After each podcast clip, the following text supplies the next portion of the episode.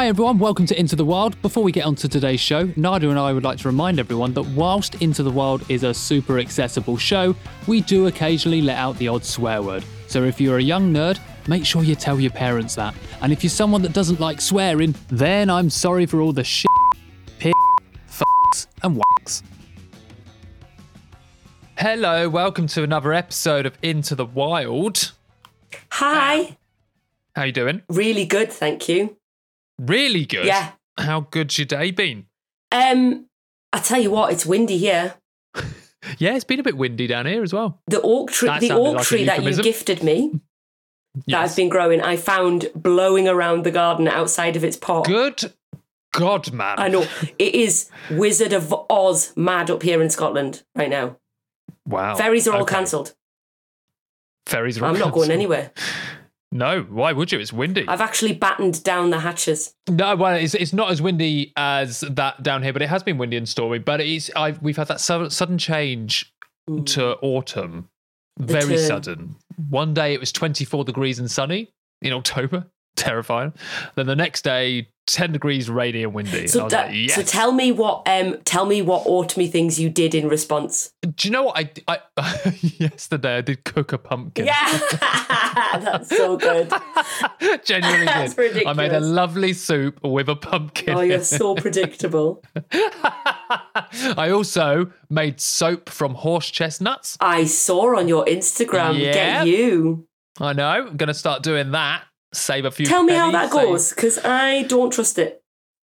Do you not trust it? Well, I thought that would have been well up your street. no, it is up my Something no, our it is up my ancestors have street. done. But you know, I, I I feel like I get my clothes really dirty. I th- yeah. I, I I mean, it's got the same chemical in it. I- I've been reading as all soap has to lift grease and dirt. Well, do you know what? Horse chestnuts aren't the best trees, so it's good for them to have another string to their bow.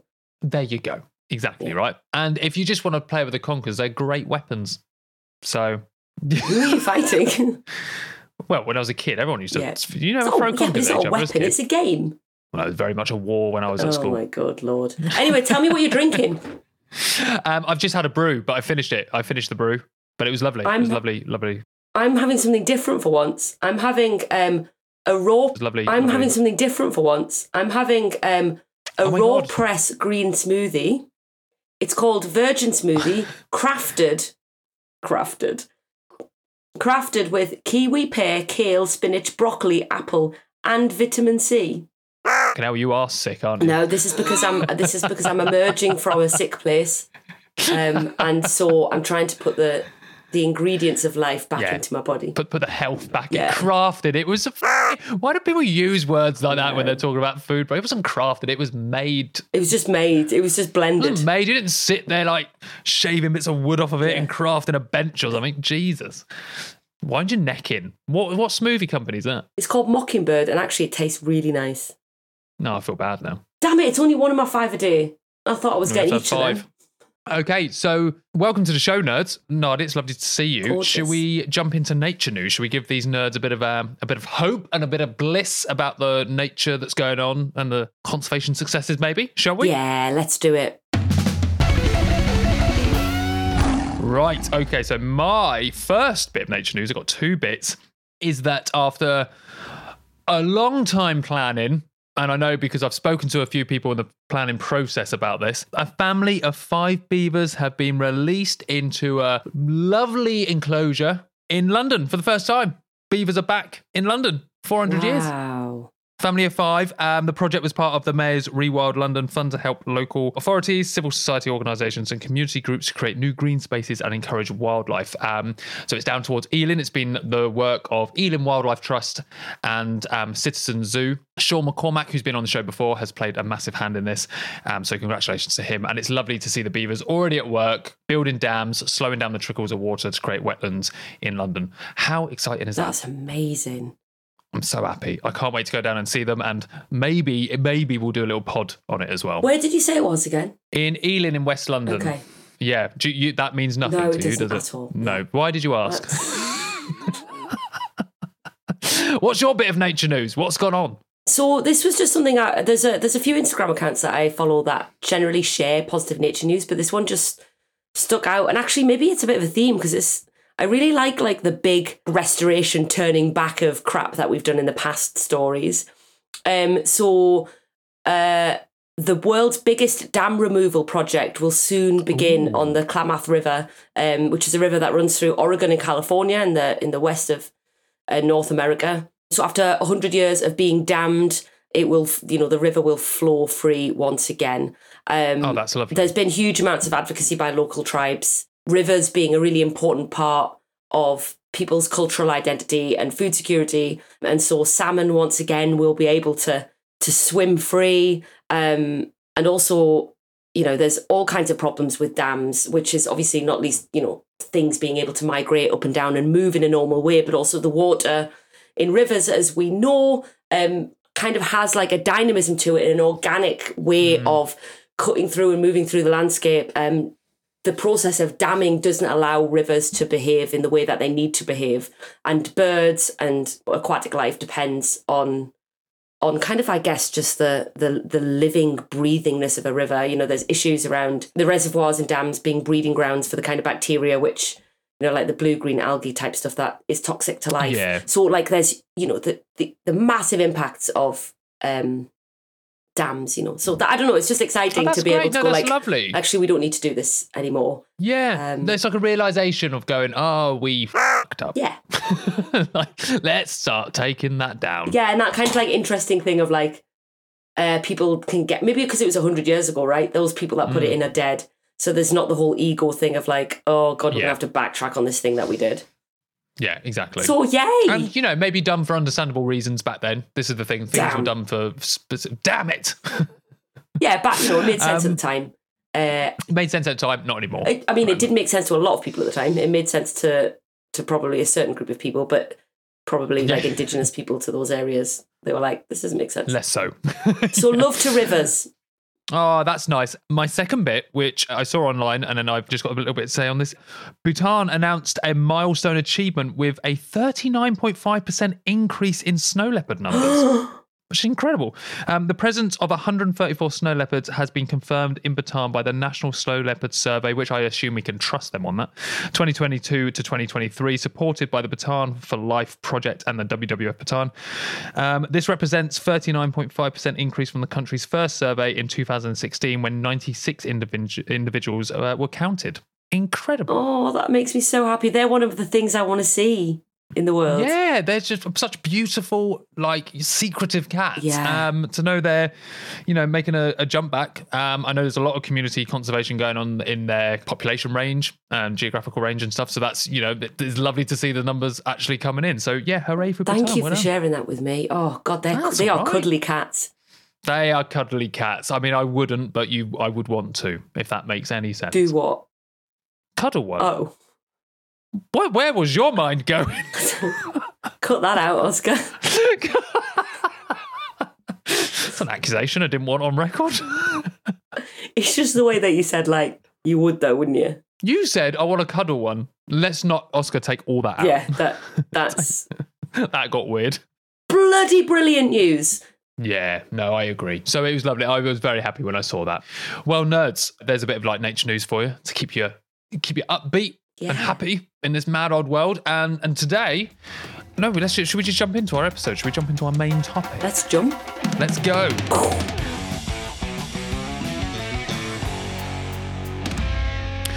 Right, here we go. So, this episode, nerds, we are talking all about gardens in the UK and the wildlife in them and what they hold for importance of people. So, I will say, if you're listening out of the UK, this episode will be very UK focused, um, talking about how um, our garden- gardens rurally and in urban areas, what they can do for wildlife, the importance of them. Um, so let's start with talking about the UK. 80% of our population, 87%, sorry, of our population in the UK has a garden. Wow. One in eight people do not. Gets a bit higher when you look at cities. So London is about 20, uh, 21 to 25% do not have a garden. And I assume that's the same or similar pattern when we go to other cities as well. Second highest is Scotland, um, or third highest, sorry, is Scotland with um, 13% do not have a garden. England, so specifically England, sorry, it's not the UK. Um, I could only really find proper stats for England. Um, 13 million hectares covers the whole of the UK, of which 4.9% is residential gardens. That makes up about 639,254 hectares, which is about 2,468 square miles, which is just a wee bit bigger than the country of Brunei in Asia. Nadia. Wow. Brunei. yeah. That's, so now you can really vividly picture so that. That's in new information for me, and I'm assuming listeners. Yeah, well, yeah. It helps to picture. It's only it. new information for Ryan from the last hour yeah. ago. It's not, you know, usually we use yeah. Wales as our benchmark, but Brunei, welcome mm. to the family. Welcome to the club of statistics, Brunei. um, did you just um, know that? Are you a? Did you know about Brunei? Oh, massive fan. Yeah. Always have been. No, yeah. no, I looked it up. Lovely. I looked it up. Um, Interesting. It was quite hard to find a country that was about the same size, but yeah. So that's that's how much land gardens cover. That surprises me. You know, I think it does surprise me. Actually, it's way more people having a garden than I thought. Um, mm. I did know, I did have an idea of about you know in terms of land mass what residential gardens occupy, but I mean, yeah. I never really thought. I mean, I guess I'm looking around where I live now. Pretty much everybody's got a garden. I can see. Um, yeah, and you know what? Even where I look now, um, a lot of the houses have gardens, and when I go down into Archway a little bit lower down, even the council estates, a lot of the houses there do have even very small. I wonder if that includes um, shared gardens, and I also wonder whether it include like what's the minimum amount because I know at the front of your house there is like a little bit of a yard. Yeah, like I wonder if that's also included. yeah, exactly. So it, it should be, be. And I don't know if yeah, it should be. It's outdoor space, balconies, even large balconies could be you know classified as a little garden um, and a little space. So yeah, that's what we're looking at for. So it's it, it is more, but also it's not a huge amount of land. No, not huge. So yeah, we do also just as well as those statistics, which are really useful to know. Mm. I think mm. it's good to understand us Brits and our relationship with gardening. Um, yeah we have a strong one, right? Like the garden centre and plant buying industry is really big here in the UK. Um, just I can imagine the revenue from garden centres on a sunny Saturday afternoon is yeah. huge. Um, we we do love to potter. We love to tinker as a tinker. Is tinker tinker tinker tinker's a word? Yeah, but can it be used in relation to potting a plant? hundred percent. Will you tinker around in you the tinker garden? and potter. Um, I think there we are a nation of tinker and potterers. We um, enjoy peeking over the fence to see how somebody else's begonias are doing. I imagine there's kind of curtain twitching and judgment. I myself have been judged by both of my neighbours on the unruly nature of my garden, um, and I know I know many people um, have had to have awkward conversations with their neighbours as to why their garden is perhaps not like you know cookie cutter perfect um mowed lawn and, and perfect borders but yeah we are we are a we are a nation of garden lovers and and um something that i think has increased since covid um kind of that mm. time spent at home growing vegetables i know that growing vegetables is increasing loads as well um so i wonder you know like on a global level we you know the victorians i think were the people that really thrust this idea of having this really beautiful ornamental space, a really nicely curated space. Because we are a colonized colonizing nation, um, we have explored the globe and pulled back plants from all around the world. Um, so a lot of our recognizable plants that we see in garden centers are things that certainly are not native here. Um, in fact, mm. there are more non-native plants now in the UK than there are native plants, particularly as it comes to a garden setting. Oh um, wow! The kind of like shrubs and bushes that people plant, um, because they look nice and they grow really well in our climate. People don't like to think it, but we are heavily influenced culturally by the things that we see around us, and we kind of want to replicate these. The gardens that kind of you know, you know all those beautiful kind of like well curated, perfect yeah. lawn with the flowers and the and we that is something that is really culturally ours. I think you know I have travelled to other places and gardens don't look like the way that we garden. I guess potentially it's just it's a status thing maybe if you're got you know to show that you've got time to just garden and I I think there's probably a lot of judgment going on. Um, we will be talking a bit more, but before we actually before we run this down, I had a lovely chat with someone called Kate Bradbury, who is who loves garden wildlife, loves writing about wildlife in your gardens, um, and talking about the importance of it. So I thought if we can get a chat with her, that can give us a baseline. So Nadia, should we have a listen to my chat with Kate, and then we can talk all about it? Would love to. Let's go. Okay, so this is a chat I had very recently with Kate Bradbury about garden wildlife. We're going to be talking about gardens We today, are. garden wildlife. Um, have you always had a garden? Uh, yes, I think so. Apart from when, like, a couple of times when I was sort of in my early twenties and sort of living in student accommodation and things. I think, Yeah. yeah, I grew up, I grew up with a garden. That was my sort of way in, really. So, So, you, yeah. you had one as a kid, like Yes. what was your favourite part of a garden as a kid? Oh, it was my dad's vegetable patch, but my dad left when I was really young. So it was like this abandoned vegetable patch that Oh, no. sort of just represented lots of loss and, and longing. But I sort of, yeah, I just used to hang out there on my own and um, play with the cow parsley and butterflies and things. And it's, it sounds quite sad. It was, It you know, does. it was sad actually. It was sad. It was really sad. But I think that's that's what that that that what what gave me my connection was just sort of Oh, that's beautiful. yeah, being in this space that had been emptied by someone else. Yeah. Oh, that is. Do you know what? I exactly know what you mean. It's sad, but for some reason, you we still. Yeah, it's not feeling sad, but it is. sad. Mm, yeah. Do you know what I mean? I'm talking about it now. I'm like, but um, yeah, but, but yeah, uh, you know, and I think I I probably owe quite a lot of my you know my whole career to that sort of connection, really. Mm. Um, so yes, I can't I can't complain. Gardens have always been like like my grandparents had gardens, my mum dad had gardens.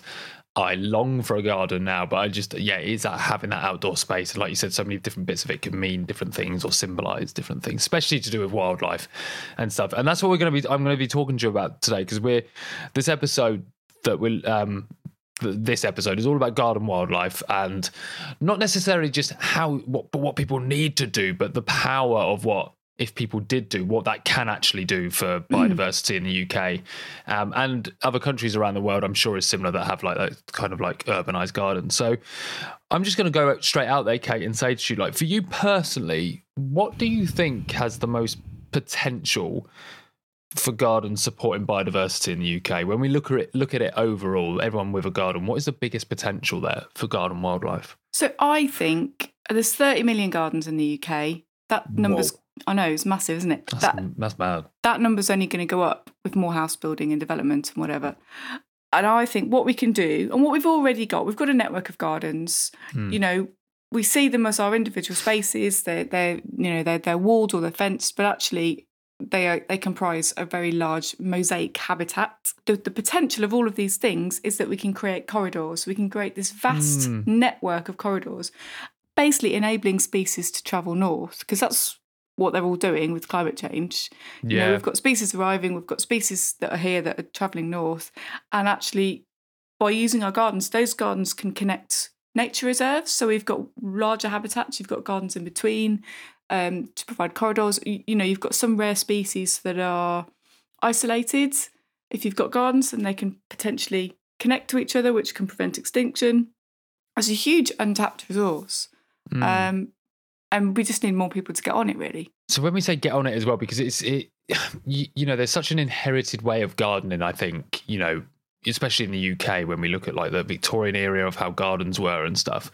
There's that inherited. I mean, I'm sure we'll talk about this in a minute of the tidiness and the inherited of, of ornamental plants, and you know, all of this stuff has its place, or or even just a garden for recreational or like for children to be able to enjoy, or for people to be able to sit and enjoy. What what do we think people need to like start doing when we say like people need to do more what what do we mean by that Good question.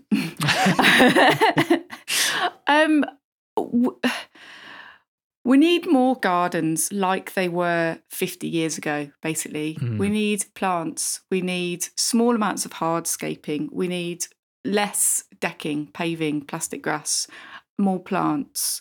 And we need connections between those gardens. So we need holes under fences. We need things to be a bit more rickety, not necessarily Yeah. messy, but, you know, like someone said to me a few years ago, allotments now are like what gardens used to be like 50 years ago. Wow. And that's why allotments have potentially a lot more wildlife in them than, than our gardens do these days because you've got bits of long grass, you've got open compost heaps, you've got, you know, everyone just getting their food collected in a bin by the council every week. Like that hmm. didn't used to happen. People used to put that outside in a big pile at the end of the garden. You know, when I was growing up, it was just a pile just in the Yeah. corner at the back. And people don't do that anymore. So we, we just I think we need to reconnect with our gardens. We need to rewild ourselves and we need to recognise the importance of the outside the space outside our our back door. And um, not necessarily you don't have to do loads of stuff. You don't have to have a big meadow. You don't have to you know plant loads of trees. You don't have to dig a pond. But just recognizing that life is supported by other living things that grow in the Mhm. ground would, would be a really good start. Yeah, that re- that that reconnection. I think because what you said about that, you know, having thirty million gardens and th- that potential of a corridor, and like you said, like things need to. I guess we hear corridors and we go, yeah, we need to make this huge network that leads all the way, and it's it's not quite. I don't. I mean, I don't feel it as quite like that. I feel it more as a, like. It's almost like green spaces in London. They're like pockets where things Yeah. can like move and survive in places for a bit if they need to. You know, there's Stepping enough to like rest there. Stepping stones. That's what I'm looking for. Yeah. Stepping stones on the way around, or whether they're migrating or whether they're just like locally migrating around that area and stuff. So, I think that's that's what we need to see more of. Like you said, that that life kind of in them. Is it with gardens? Is it area dependent? Because for what people need to do, because the UK is not a huge country, but it is hmm. big for an animal like a bee. yeah so you know for us it might but not be huge but is it area dependent should we be creating different spaces in the south of our of the UK for gardens than we are in the north or in Scotland compared to we are in Wales does it change like that or does it really not matter Well, kind of a bit of both, really. Um, habitat's a habitat. So a pond is a pond, you know, an area of long grass is an area of long grass. I think if you're really keen, and I would urge you to be really keen because it's it's really exciting and important, is is understand different local niches where you Mm. live. So, for example, I live in Brighton. Um, there are two migrant species um, the uh, long tailed blue butterfly and the European swallowtail butterfly. Both of these species breed somewhere on the south coast every year a little bit. With climate change, that's only going to increase. So, me, like looking out for the little climate change refugees coming over from France, I grow their food plants. Wow oh that's so nice so I mean, you know, every year I'm disappointed, but um, they're literally down the road. I hate them. Um, but um, yeah, there's no point in doing that in Scotland. But in Scotland, you know, butterflies are just are just just on this massive sort of like pilgrimage north. You know, there's the speckled woods arriving in Scotland, the comma. So you can look up, but you can trace where these species are on various um, distribution maps, and you can start growing their food plants and you can start providing for those species. So I think that's quite an interesting thing to do.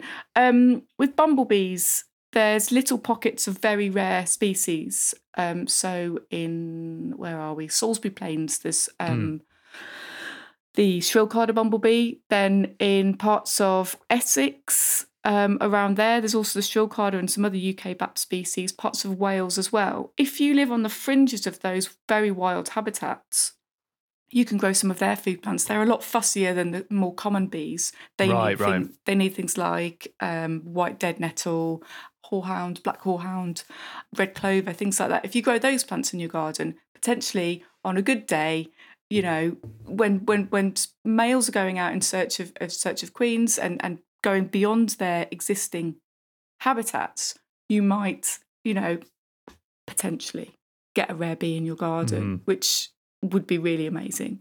So yes, I think definitely you could tailor it to, to certain things.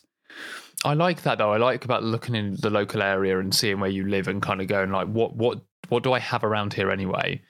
So you know whether I'm growing it for the things I know are definitely here, or growing it for things that could be here, or growing it for things that might move across. You're not sure, but just having it anyway Yeah. kind of works, doesn't it? like, yeah, just if everyone just had red or white dead nettle in their garden anyway. Exactly. like, I mean, that's a dream, isn't it? creating it? Oh, I mean, the dream for me. I love it. Um, But no, that's interesting to know because you know the habitat or the environment, sorry, is different when you go uh, north to south in the UK. But it's always interesting how this should should this copy what we have in our gardens and stuff like that. But I guess also that's that is connecting with your local patch, right? You're gonna Absolutely. you're not going to be able to grow some things in a colder climate that you can or at different times of year further south anyway. So Yeah, I always say um, with with with catering for bees, I always say you know grow have something in flower between March and November. That's very standard advice. But in Brighton, you can have something in flower all year round. It's really easy. same in London, Yeah. 100%. Yeah, so you can tailor different things. Yeah, and I that's what I like about gardening, though.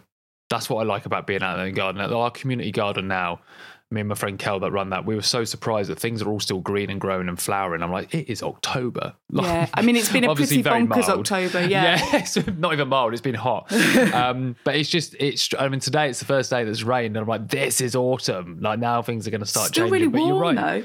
Yeah, you can still have flowers going all the way up until December. Sometimes it is it is mad how it's gone. But then when you go across, you know, when I've been up into the Isle of Bute or around Scotland, it's not like that. You know, No. things things have changed. Don't get me wrong, but not in, in to the scale that where we are, where you can have flowers until December or anything. Um, for gardening, what are your biggest no nos for gardening wildlife? Or actually, before I ask about wildlife, what's your biggest no nos for any garden?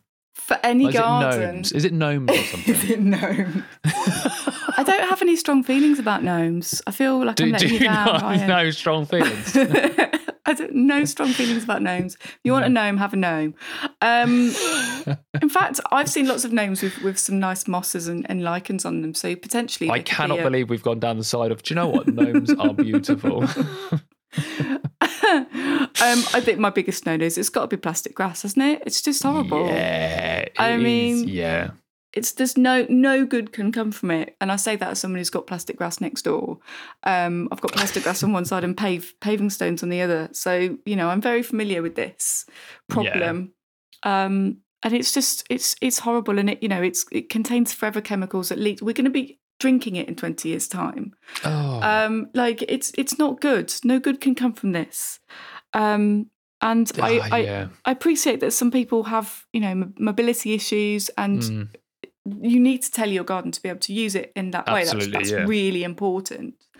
Um, but I still don't think plastic grass is the answer, and I still think, you know, people with mobility issues as well need the connection with nature as much as everyone else. So, hundred percent. I see, I see, I see. What I saw a what was it? It was a new housing development, and it was designed for people with mobility issues, and it was just plastic grass, and it was like you're just denying people a chance to Yeah. connect with nature just because it's easier to do that. And I think, you know, we we we need to have conversations about making gardens more accessible to more people, hundred percent.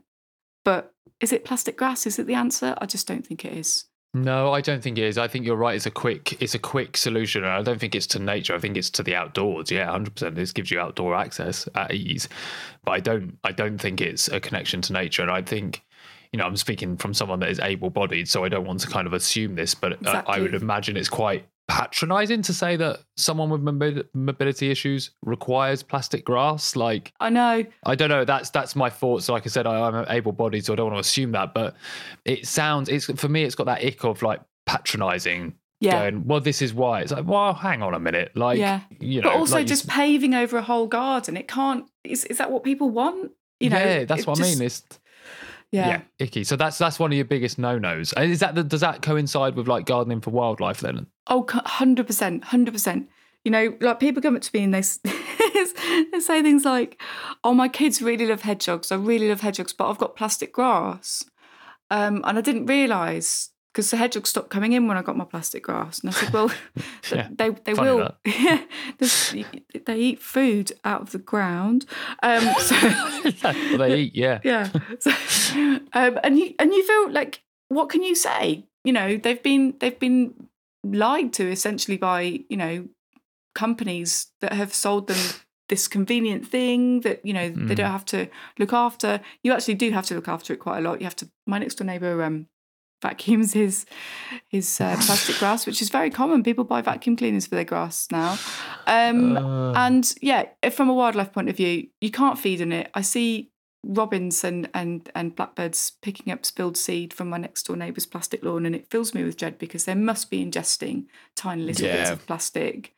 Um, I think tiny little bits of plastic will be getting down the drains, becoming microplastics, entering the food chain and the sea. You know, in Brighton, I live two minute walk from the sea. You know, everything that goes down the drains on my road just goes straight to the sea. It's there in five minutes. Wow. So, you know, I worry about the impact it has on wildlife in terms of denying them a food, denying them a meal. Earthworms, how are they faring with all this toxicity leaching into the mm. soil? And then and then just the physical thing of removing all of the plants that, that support life. And then, you know, at the other end you've got what's leaching into the sea and entering the food chain. I mean, it's just it's just really toxic and and and really sad and it, it makes me really sad seeing it and seeing So- gardens removed and replaced with it. Yeah. So what I've I've got to ask now, what are your biggest yes yeses then? um, a pond. Yeah. I love a Everyone pond. tells me that. It's just the best. Just sitting Is by it? a pond and just watching. Um, I, I was just out feeding my tadpoles actually before this, and yes, I still have tadpoles in October, which is great. Which is why I'm feeding them now. I'm trying to get them to just grow some legs, Mm. To grow up, Just yeah. Get out. get on with it. Get out. I need to clear my pond out. Um, so yeah, it's just lovely, and it supports so much life. You have amphibians, of course, but you have um, aquatic invertebrates. You have birds feeding from it. You have hedgehogs drinking from it. You know, it's just it's just like it's the centre of my garden. It's beautiful, and I love it. Um, I also love a big open compost heap.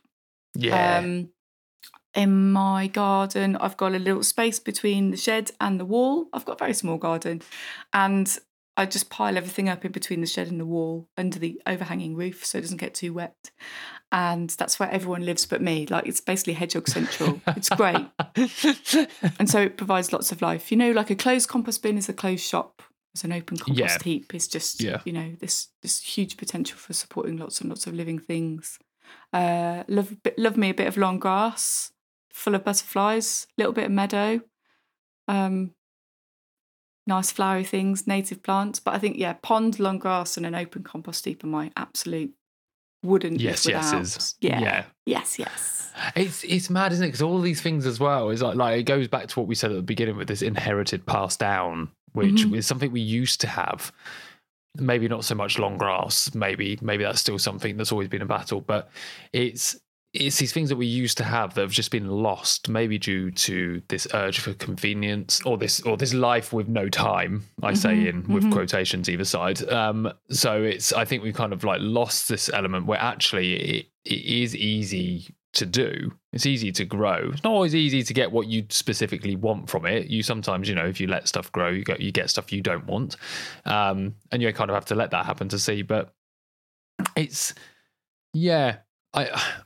I, I would just imagine that it, it's easier to do, but it feels harder for some reason. Do you? Does that make sense?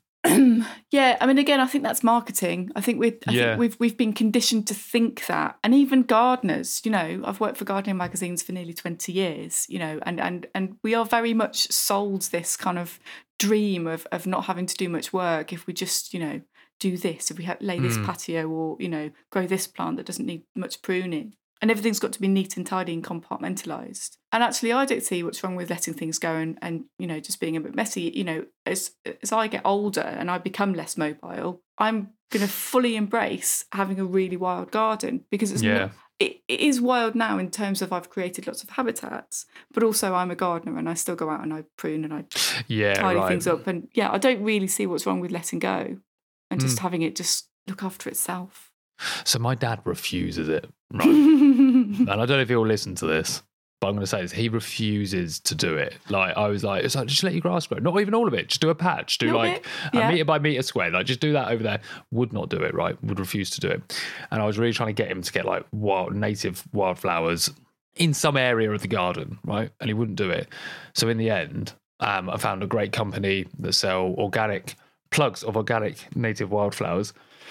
So super easy, just get delivered and you know, not so much money. So for, for every Christmas, birthday, Father's Day now, I just buy them for him. So he got like organic native English bluebells. He got like cowslips and things like that. And my mum is the kind of mum going, oh, well, we have to put them in. Like, oh, it will upset Ryan if we don't put them in. So we're going to have to. It's like, you know, when someone buys you an ornament that you don't want, but you have to put it out.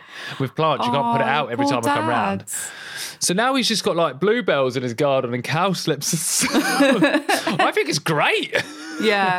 Looks he hates you, beautiful. doesn't he? Oh, he, he despises it. Yeah, but my mum loves it. She's like, "Oh, my bluebells are out again this year." Oh, So it's good. It's like I think like yeah. I mean that's a severe example of just doing it for someone, but that that is that absolute refusal. of, This is how I want my garden. exactly. Maybe it's just a man thing as well, but um, yeah, it's yeah that refusal of I don't want to change it. Um, yeah. which is a shame. I think a lot of people are really stuck in their ways, but again, it's it's it is conditioning. It is stuff that we read in magazines and that we've been, you know, it has been fed down to us and taught us by, you know, if if we fell in love with gardening as a young person and were taught by our parents or grandparents who we absolutely adored that this is the way to do it, it's very hard to get out of that mindset. It's very hard Yeah, to yeah. suddenly think, oh, I'm just going to let the aphids go on my roses because I get a chiff chaff that comes in every October and just balances on my rose stems and eats all my aphids and I love it. So, you know what I mean? It's like, Can you imagine It's- if that was the normal thought? Oh, sorry, and I don't mean to use the word normal. I mean like that most people would not think that. most people wouldn't. Th- most people wouldn't even But I'd love it if they would. Can you imagine if like you just heard overheard someone in like Caffè Nero? Just oh yeah, I don't mind the aphids on my rose because the chiff chaff comes out. I that's the world I want to live in, Kate. I get chiff chaffs. I get garden warblers. I get yeah.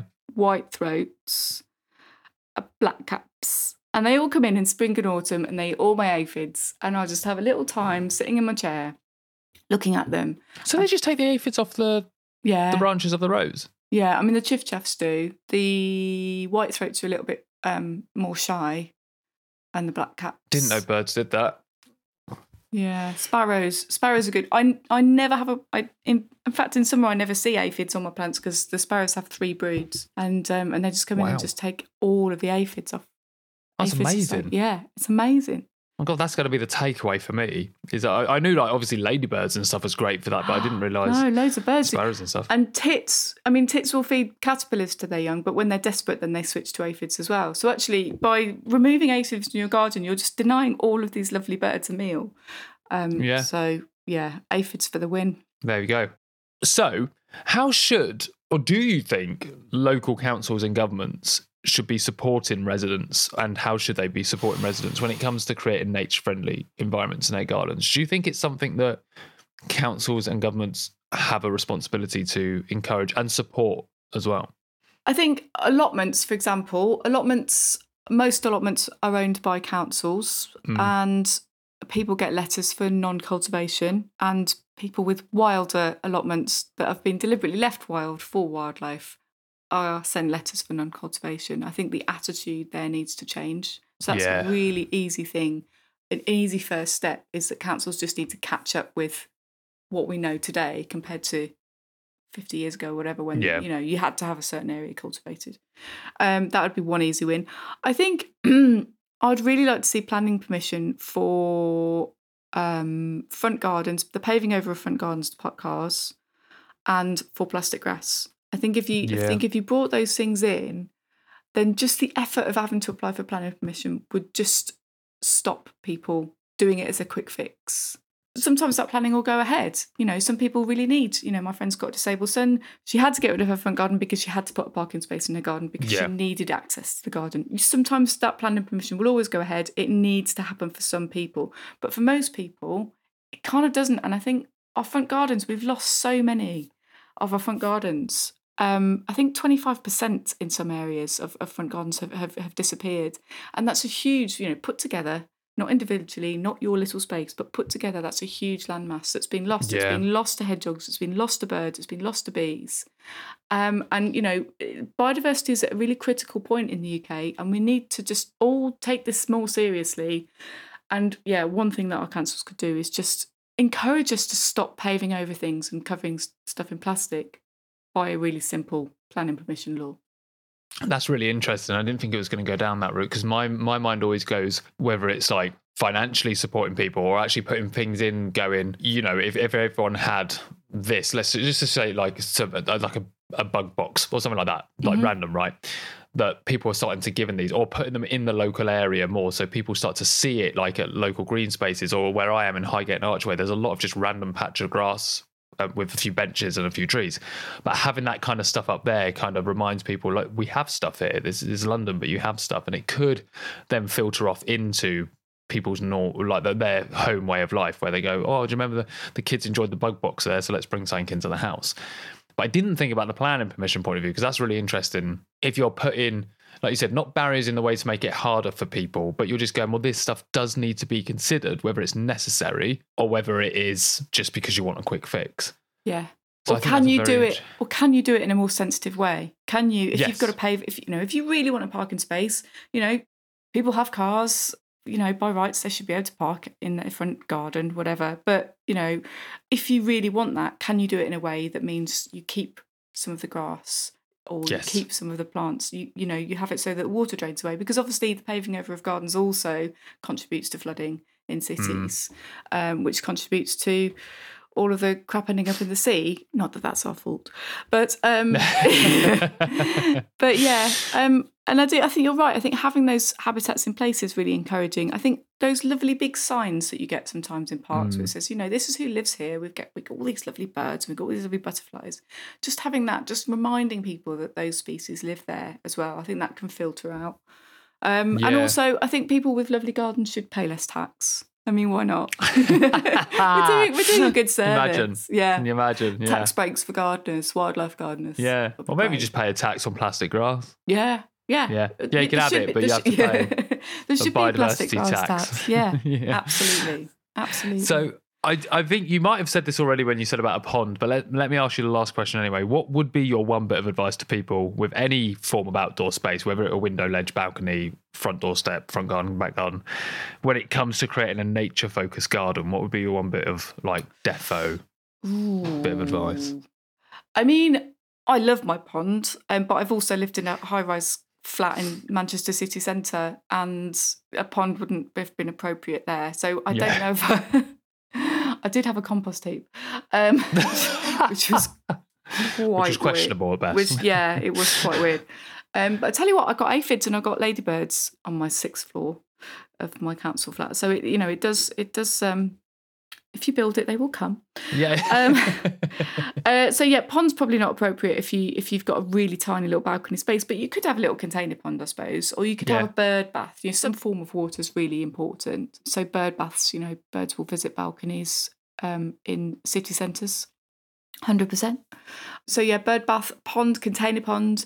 Lots of people say any pond size will do. You can have a pond and a washing up bowl, and that's great, and you'll get you'll get things using it. In my experience, you only really get mosquitoes using it. Obviously, you get all the stuff you can't see, the um, Yeah. water bears and things, but but you only really get mosquitoes using a pond that size. And if you don't have the predators to eat the mosquitoes, you're basically just creating a little bit of a headache for yourself yeah. you really want a pond or some body of water where you yes get the mosquitoes because they're a really important part of the food chain but you also get the things that eat them you know you get the tadpoles and you get the diving beetles and and you know the other things like that um, the aquatic invertebrates so you have a balance i've actually had fewer mosquito bites in my garden since putting in the pond than before Wow. because it's a balanced habitat Yeah, right. that's anecdotal. There's no science there, but you know, um, I yeah, I think I think you know, I would just be cautious against just having any old pot of water Yeah. because you could attract mosquitoes. However, I do fully support and endorse hoverfly lagoons. Again, I probably wouldn't put it on a balcony because they do smell quite bad. So that's one for the end of the garden. But hoverfly lagoons is basically a bucket of water with some leaves and grass clippings and other crap like twigs Yeah. and stuff in. Um, so it really smells bad, and then it attracts loads of hoverflies who like to lay eggs in stagnant water. So that's a really fun one to do. But yes, again, not for balcony. Let me think. Just nice. Do you know what? I know what I always say. This because this because the listeners can't see, but Kate is just talking whilst rubbing her head constantly. Going, "There's just so much." it's, it's so much. This is what I say. this is what I write about in my books. Um, do you know what? Um, Mediterranean herbs are really good for people with very small gardens, Yeah. with with roof roof gardens, balconies. If you live on a canal boat, whatever, Mediterranean Yeah. herbs because they don't need much lavender. lavender, rosemary, chives, oregano, thyme. They, if you let them flower, you have to share them with the bees. Then they will flower and produce lots and lots of lovely um, nectar and pollen for bees. They don't need much watering, so you don't have to water them every day, which is really good. Um, and they they're pretty, and also they can help you in the, your kitchen. So Yeah, that's for really small gardens. But if you do have something larger, then I would say a pond, which is great. Um, I've got toads breeding in my pond. I don't know how they Oh. got here. I live in a very urban area. I think someone probably introduced them, but I've now have a responsibility. I've got to look after these toads. Yeah. So I can't move house. Um, so- so I live and die in Brighton. yeah, yeah, here I am, still here. Um, and uh, a nice open compost heap because everyone lives there and it's fun. Nice. Uh, nice. Well, Kate, thank you so much for right. giving us some more in depth look at wildlife in gardens around the UK. And I hope people listening have got some nice ideas. Thank you so much for joining us on Into the Wild. Thanks for having me, Ryan. Take care.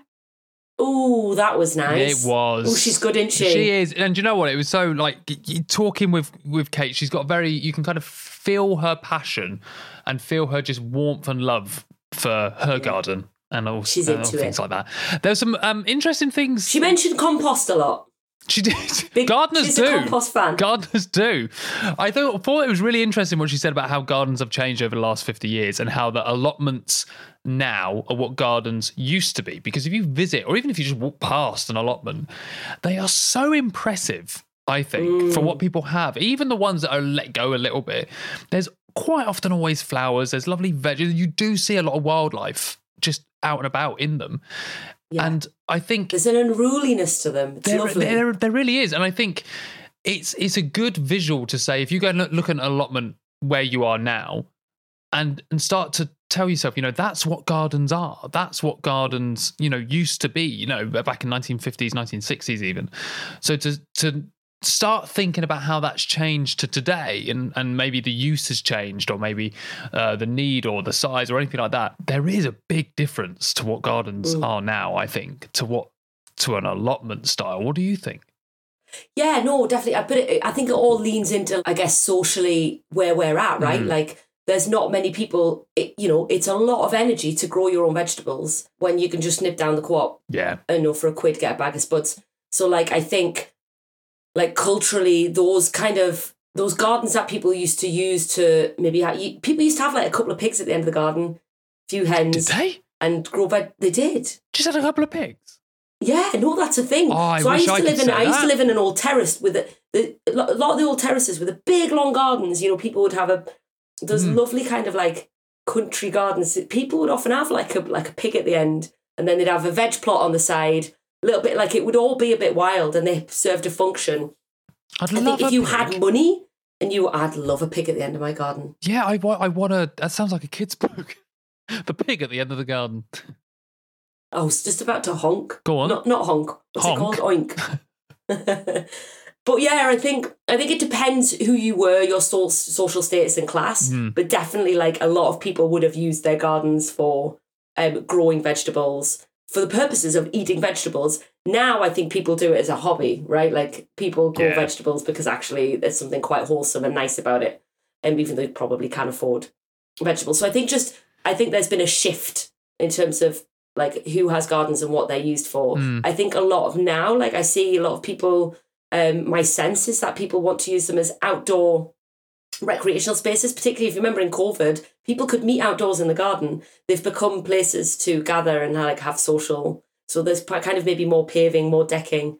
Um, like that's probably a new thing in recent history. I can't. yeah, I see would. that Well, certainly the style that it's presented in. Do you know what I mean? I, mean, you know, Yeah. people have always used their garden space for Yeah. maybe not so much, you know, having people around for a barbecue or you know having like a big party outside. So, but I th- I still think gardens have that beautiful space where you can have a social gathering in them, but you can also mix in that you know those those lovely pl- uh, flowering plants or a pond in the garden. I mean, when there's a pond in a garden, for God's sake, Oh, it's like ever, I don't know many people that don't go and peek their head over the pond and go and have a Yeah. look. Do you know what I mean? Even people that aren't that connected to the natural world go, I'm going to have a look at the pond. So there's such a, Yeah. it's almost like the center of a garden, even if it's not in the center. It's like kind of like it attracts people to it to go and have a look. So, yeah, they're so really, you can, like it's a focal point. yeah, and you can you can mix that kind of recreational use, that social use, in with the kind of other things that gardens are beautiful for. And I think Kate brought up the the beautiful point as well with allotments having that vibe of kind of rickety and a bit.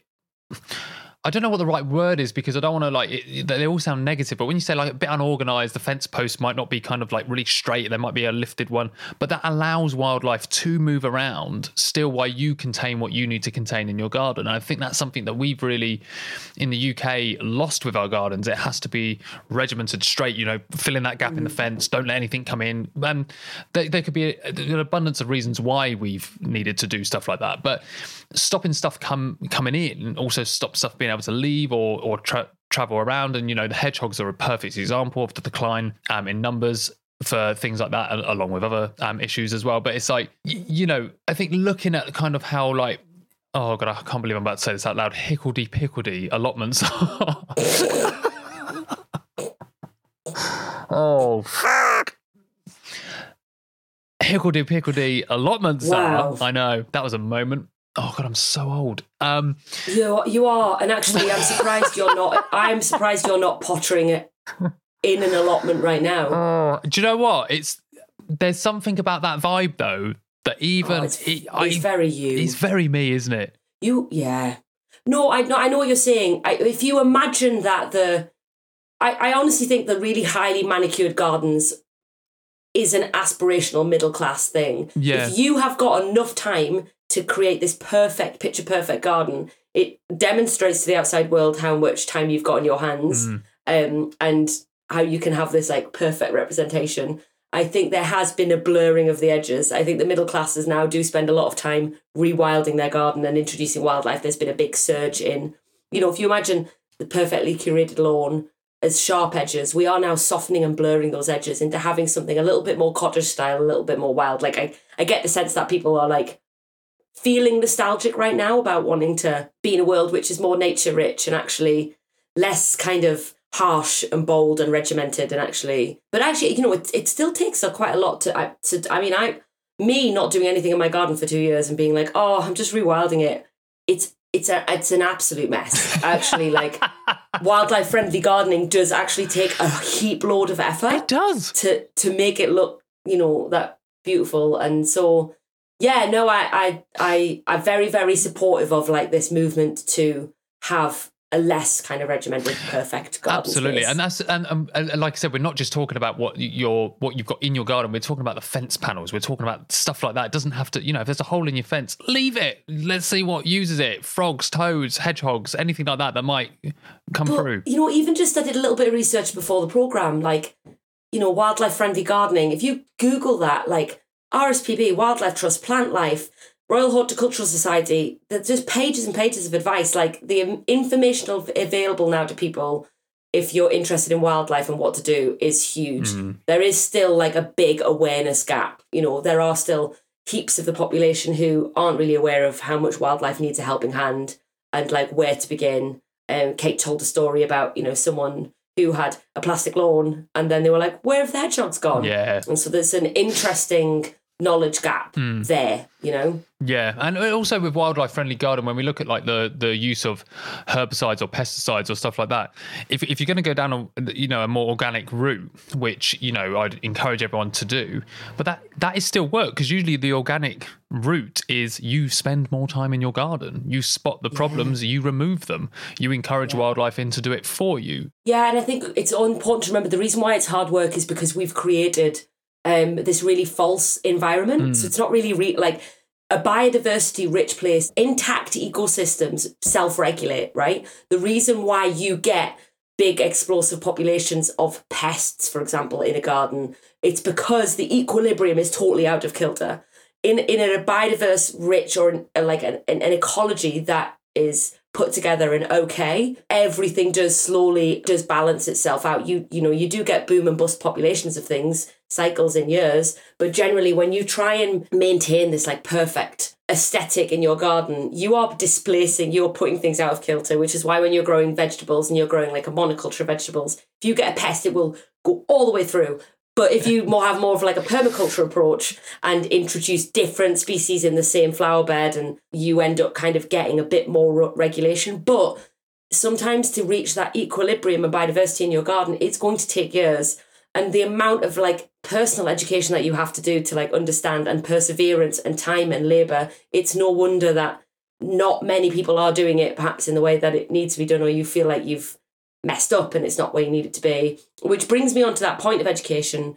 We're talking earlier about like, you know, the thing about using pesticides and plastic lawns. I think there is a lot of frustration at the public of like, oh, people just need to do better. And I, think it's not fair. I think gardens are a fake thing anyway, right? Like we've created the concept of a garden as opposed to just having a wild landscape.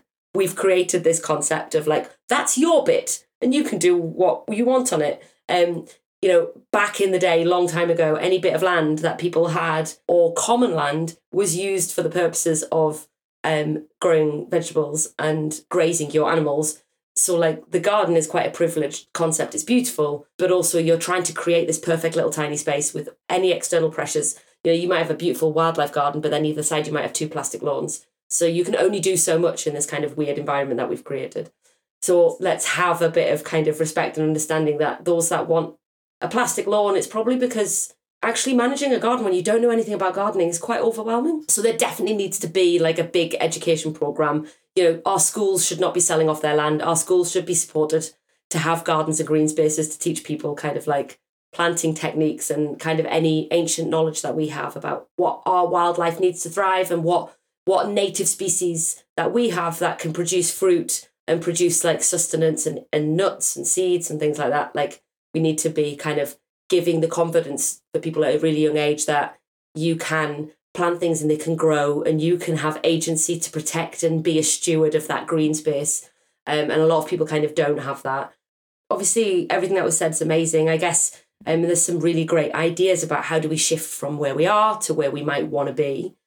And I think it is. I, I i'm i'm probably less leaning against any scenario where there has to be enforcement um, because not only does it put a burden on the state and takes money away into an enforcement agency for people who have not got planning permission for a plastic lawn or a driveway um actually if we invested that money in kind of education or like local community initiatives that taught people how to garden or whatever. Maybe maybe there are more long term ways of dealing with it. The thing I think that bugs me the most with plastic grass, and I said it in my chat with Kate, and I do say this as an able bodied person, so I, I, I don't want to assume this, but I just I hate that attitude of that kind of well, it's just for you know, well, people need it because you know of mobility issues. And I'm like, but I just find that patronizing to kind of say that that's mm. what people need. And I'm like, you, you're kind of speaking on behalf of people here. Like, is it? Are you saying that people can't have access in any other way? Like, I, I just. Yeah, and that's a load of rubbish. It's, just, right? it's like, a load of rubbish. If you really cared about is, it, go, go down and have a go at the train companies for not having good access on their trains, or go go to every pub in London and say,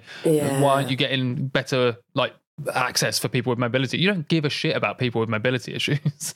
you just use yeah, it as a yeah, scapegoat, you just, right? Yeah, I hate. Yeah, I hate it when people do that. They're just like, uh, uh.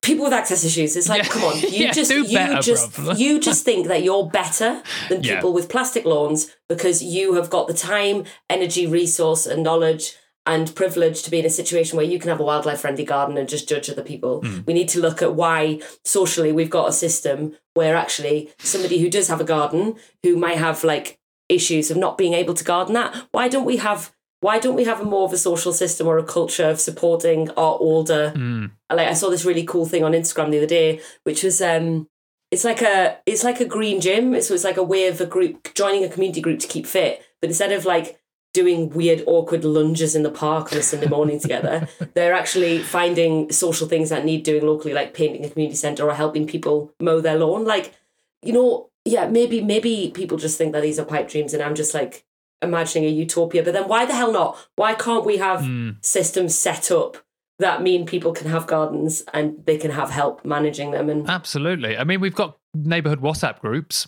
That's a start. oh, I swear to God, like if you know, if some, I don't know, like I would be more than happy spending half an hour just chopping down Oh, something. I would, you know, I, for I would genuinely, if anyone's got a garden, I, I might put it on my neighborhood WhatsApp group and just say, if anyone wants anything done, if you want, you came here for a week and didn't lift a finger. hey, that was my week off. And also, your garden's riddled with ticks. It's. It's God, horrible. It's horrible. It's like an apocalypse out there. I'd have no blood left. It'd be like a But no, you're like. Just, oh, Ugh. oh God! If anyone's never experienced ticks, I Yeah, wish you just go visit Nadia. to never yeah, go to my garden. Um, but also, you know, going back to that point where you like go back to the source. If you know, if people are worried that gardens are being turned into, you know, being paved over for cars, then we need to be asking ourselves a question: Why have we got so many cars? Why have we not Yeah. got car parking space? And actually, maybe we need to rely less on a car economy and invest more in public, Public transport. transport. At the end of the day, gardens only make up a really tiny fraction of the landscape in England. We have a dire biodiversity popu- like situation, and it is not because of gardens. It's because of how we manage farms intensively, and we've covered this before when we did. the, Yeah, like, it always comes down to the same things. And, and, and so, what I think gardens are important for is for the 87% of the population that have them, it's an important place for you to have a sense of belonging, to feel rooted to the land, to have a space that you can escape into. Two people I know really well, I don't know how they would have coped in the last two or three years Mm. if they couldn't pour their energy into their garden, um, attracting wildlife and just giving themselves the mindful opportunities to notice the comings and goings of butterflies on a Yeah. daily basis and recording them and, and doing all that beautiful stuff. So, like, ultimately, yes, wildlife friendly gardening is really important. And, you know, to have places where hedgehogs can have havens and badgers and foxes and butterflies um, is not going to solve, I don't think personally, the biodiversity crisis. What it is going to do, it's going to give a huge portion of our population the opportunity to learn about wildlife, to learn about growing, to learn that they are part of something bigger. And I actually think that's the value in it. And that's why I'd like to see more opportunities for people to learn from a young age the art of what is possible when you have a bit of land.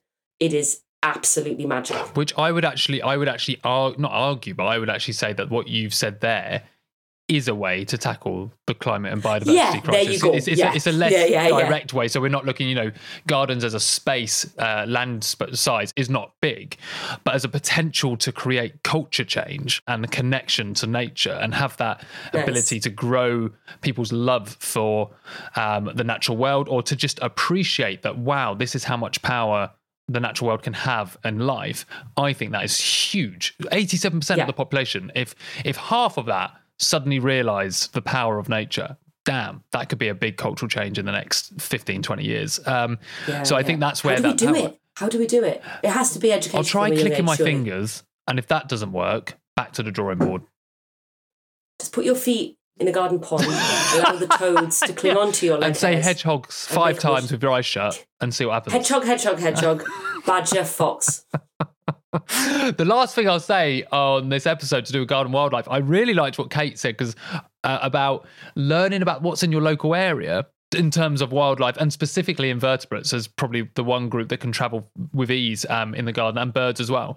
To see what you should put in i think that's a lovely thing to do and to connect with your kind of local nice. patch even if it was somewhere as big as north london. I know where i am in highgate and archway we've got a very healthy population of jersey tiger moths. Just incredible amount. You see them all the time Sexy. throughout um, august and september. So you know, I thought down at the community garden, well, let's start planting their caterpillar food of red and white dead nettle, and you've got ivy that's already growing there. It's like if we can get them in the garden, oh, that'd be It's quite insane. Google, isn't it?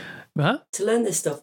I like that. I mean, a shout out as well to um, my friend Tom Aspinall, Hmm. um, who he's got an incredible, like, flower diverse rich garden and whenever he goes anywhere he just kind of collects seeds of like native flowers and then 100%, yeah. he's created this like absolute mosaic and i will also give it an you know another really amazing solution not solution but a project i used to work on was called wild about tamworth and it was a project um, in association with tamworth borough council and um, the wildlife trust staffordshire wildlife trust they work together so all of the green spaces so you know like just the normal council run parkland which is Yeah, yeah. often just grass it's often just improved grassland they work together in a partnership to get local people so volunteer groups managed each one of these green spaces in and around tamworth which is a really densely built up urban area to make them wildlife friendly like replant native wildflowers Yeah, and yeah. let have have as opposed to just a big bit of green. They would mow enough for a football pitch so that people could still use it. And I was like, oh, actually, there is the opportunity to to look at some of our park areas where people and and have like wild and they can be spaces then for education, so people can be like, oh, okay, so this is what like Yeah, absolutely. wild places. But it's such a good idea from Kate. You know, learn about what's local. Yeah, I, I um, love it. and then figure out how do you get that in my space too, because then it's a corridor. And it is, yeah, that's and that's how we create corridors, specifically for biodiversity. If we look at that power, like, and I encourage everyone. I, I did a quick Google of my local area to find which butterfly species are uh, popular. But, butterflyconservation.co.uk is a brilliant uh, website and charity to kind of look at that uh, wherever you are in the UK. Look at what bees are usually around, or kind of, you know, if you put a pond in, see if there's more ponds around you to see if frogs are nearby and might need another pond or something like that. Just it helps guide you a little bit because there's so much information out there. If you suddenly go, oh, I, I can plant this this uh, Mediterranean herb with with some cowslips in the grass here, and that could help this these species. I think that's where the the starts of wildlife gardening are. Um, but what a lovely episode talking about British I British gardens. very, I feel wholesome. It is a very wholesome thing, British Gardens. I, I, think I like better it. do some gardening. I am not visiting your house for a while. I know that you're coming in December. I am Liar. not gardening in December in the Isle of Bute. I'd die. One one gardening day. I'm, I'm not going to say yes on record.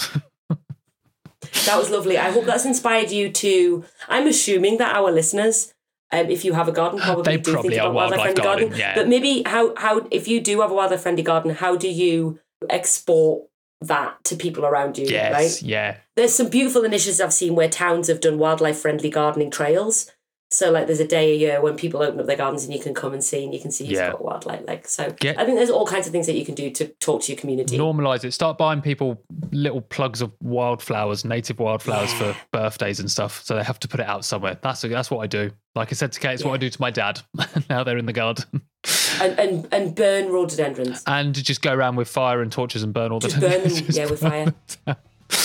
Don't do that. Don't do that. Please don't do that. Um, nerds, thank you so much for tuning into another episode of Into the Wild. We will see you on the next show. Lovely. Lovely. Goodbye. I'll hang up my gloves. Thanks for tuning into the show, nerds. If you don't already, make sure to follow us on social media at Into the Wild Pod on Twitter and at Into the Wild Podcast on Instagram. And if you're able to and would like to, you can support the show by tipping us at ko-fi.com forward slash into the wild pod. That buys us the equivalent of a coffee, and we use it to fund more podcasts for your ears. But until next time, keep well and live the good life.